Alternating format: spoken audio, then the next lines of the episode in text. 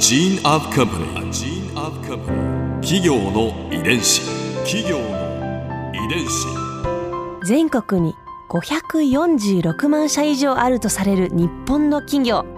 その企業の数だけ理念があり使命があり人間ドラマがありますこの番組ではさまざまな企業のトップや社員の方にお話を伺いながら成長する企業の DNA を解明していきます企業の遺伝子ナビゲーターは私はるかクリスティンとクオン株式会社代表の武田隆さんです。武田です。よろしくお願いします。さて今日は株式会社ダイヤモンド社ダイヤモンドオンライン編集長深澤健さんをお迎えしています。よろしくお願いします。よろしくお願いいたします。今回はダイヤモンド社の成り立ちと創刊当時から変わらない主義についてお話を伺いますそもそもその「週刊ダイヤモンド」始まったのはいつなんですか？とかダイヤモンド社がこう創業したのは。ダイヤモンド社の創業が1913年です。あの創刊が創業なのでなので。そんなに前なんですね。今年103年目の雑誌ですね「週刊まあ最初は週刊じゃなかったんですけど、はい、あのダイヤモンドっていう雑誌が創刊したのが103年前ですね。へえどういうきっかけだったんですか？あの創業者っていうのは、えー、新潟出身の石山健吉っていう人だったんですけどもちろん私会ったことないですけど、はい、あのえー、新潟で、えー、まあ一年発起して、まあ、東京に出てこようっていうふうに。で東京に出た時はまだアルバイトをしてでアルバイトっていうのはでもあの当時の花町の芸者さんのあの情報誌みたいな、うんうんうん、この芸者さんがこんなあのお店に移ったらしいよとかそういう噂話を集めたような。だいぶ経済からは遠い経済から遠い、まあだからでもそこでなんていうかジャーナリストっていうか記者みたいな仕事をやってあの大学に通ってたんですけど最初日大に通ってたのかな。でも途中であの慶応に移って、うん、夜学あのアルバイトしながらなので夜学らしいですけどで慶応のいろんな人脈をあの卒業生だとか OB だとかっていうのを、えー、頼って、えー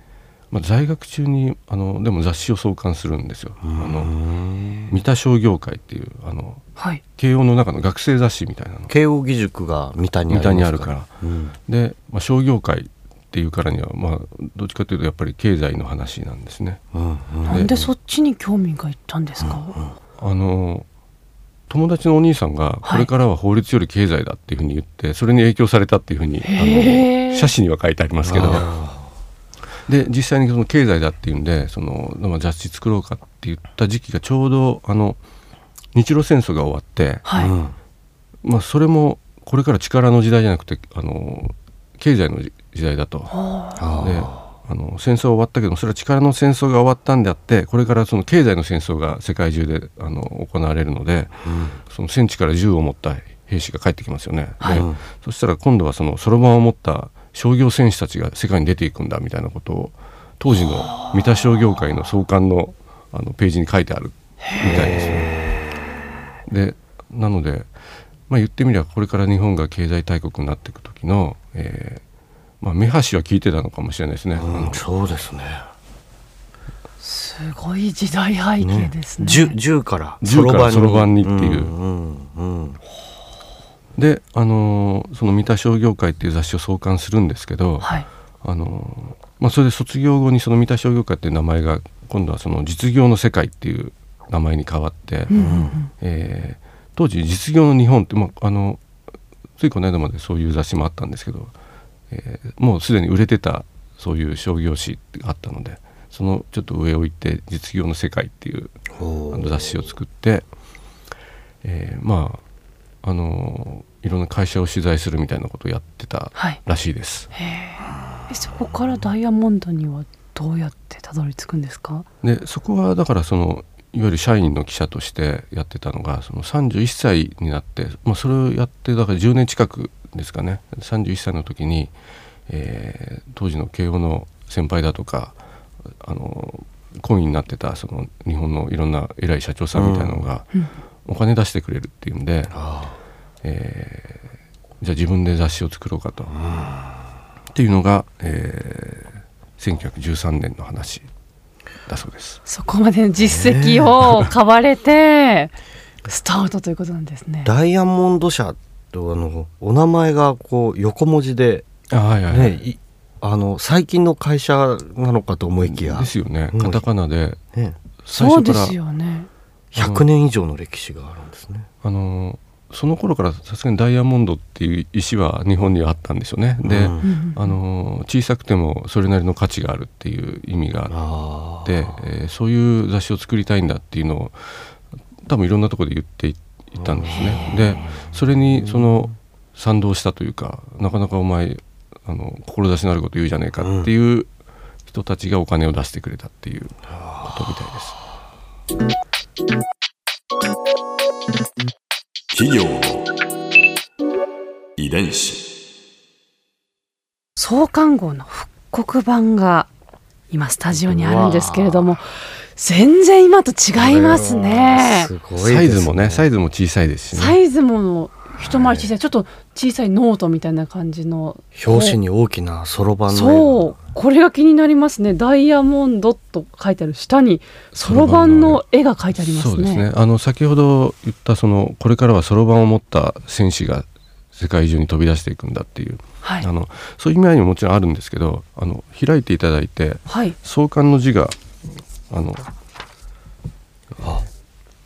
ここにそうですね一番最初のページにはい。あのまあ要するになんでこの雑誌を作ったのかっていう本誌の主義っていうページがあるんですね。はい。で、えー一番最初に「本誌の主義はそろばんの虹を持ってつきます」って書いてあってあの本誌は「是とするも非とするも全てそろばんによりそろばんを離れて何者もない。本誌の印にそろばんをつけたのはこれゆえであります」って書いてあります。であのどういうことですか？まあ続きましょうかもうちょっと。じゃあはい。本誌はそろばんを持っていかなる有価証券に投資するのを有利にしてまた不利なるかを研究しこの方面の人々に向かって一種の転ばぬ先の杖を提供いたします。あの要するに、えー最初は株式の情報誌っていう形で始まってであのまあ、企業分析をするときにあのそろばん欠かせないわけですね、まあ、今ならエクセルとかですけどあの、えーまあ、要するにあのこの会社なかなかあの社長が、えーいい顔してるなとかってそんな印象で投資するんじゃなくて、うんうん。あのきちんと、えー数字をベースに客観的なはい。あのデータに基づいてその投資情報を提供しますっていうことをまず。そういう材料をちゃんと載せますよってことを書いてある。でそれがその象徴するのがそろばんっていうことですね。はい。是とするも非とするも全てそろばんによりっていうのはその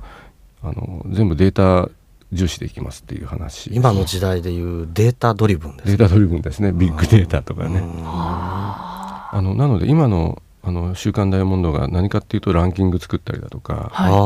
ーであのするのは、まあ、その辺の伝統まだなんですか、伝統っていうか血が流れてるのかな、いやっぱりそういう精神の部分は今も変わってないんですか？そうですね。あの実際そのダイヤモンド社のしあの車掌マークですね。はい。あの、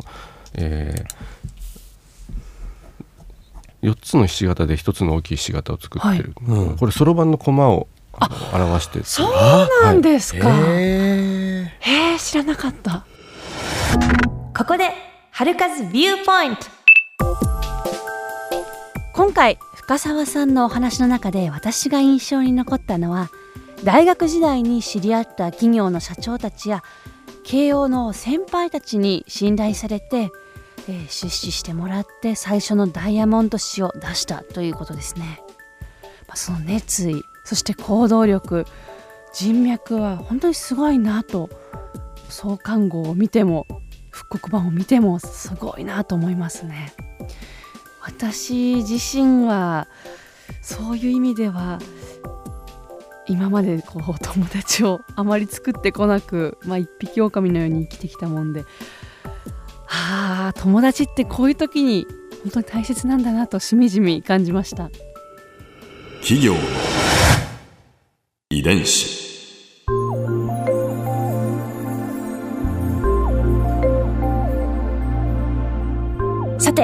この番組はポッドキャストのほかスマートフォンタブレット向けアプリ JFN パークでも聞くことができます。お使いのアプリストアからダウンロードして企業の遺伝子のページにアクセスしてみてください。それでは来週もお会いしましょう。企業の遺伝子。ナビゲーターは私はるかクリスティンとクオン株式会社代表の武田隆でした。